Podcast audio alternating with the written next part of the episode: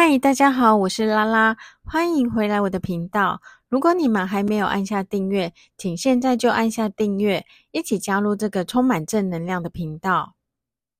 在追寻成长的道路上，你是否感到焦虑、迷茫、没有安全感？如果你也曾感到迷茫，不知如何建立安全感，那么今天这集节目将会为你提供一些建议。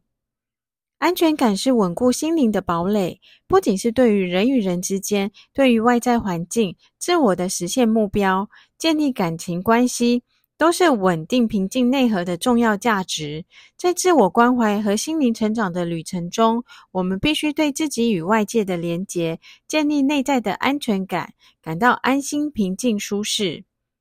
建立安全感的第一步是寻找并确立自己的价值，不要让外在的声音左右你的内在价值。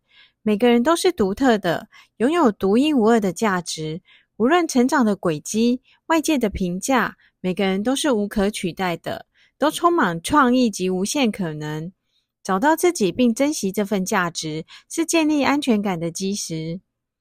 家是一个情感的寄托，而社交关系是心灵的温暖所在。建立稳固的社交关系，与支持你的人分享生活，彼此信任、陪伴、滋养、鼓励成长，是打造安全感的一个重要元素。这样的关系为你提供了情感的支持和安全的港湾。安全感也来自于自己情绪的接纳和管理，学会辨识、表达和处理情绪，是建立内在平衡的关键。观察自己对于外在的情绪波动，保持客观、理解、接纳、梳理，这不仅有助于保持良好的心境，也使你更能应对生活中的起伏。最后，建立安全感是一场不断追寻内在平静的旅程。这可能需要一点时间，但每一步都是向着更加安定心灵的目标迈进。保持对内在平静的追求，让自己更有安全感。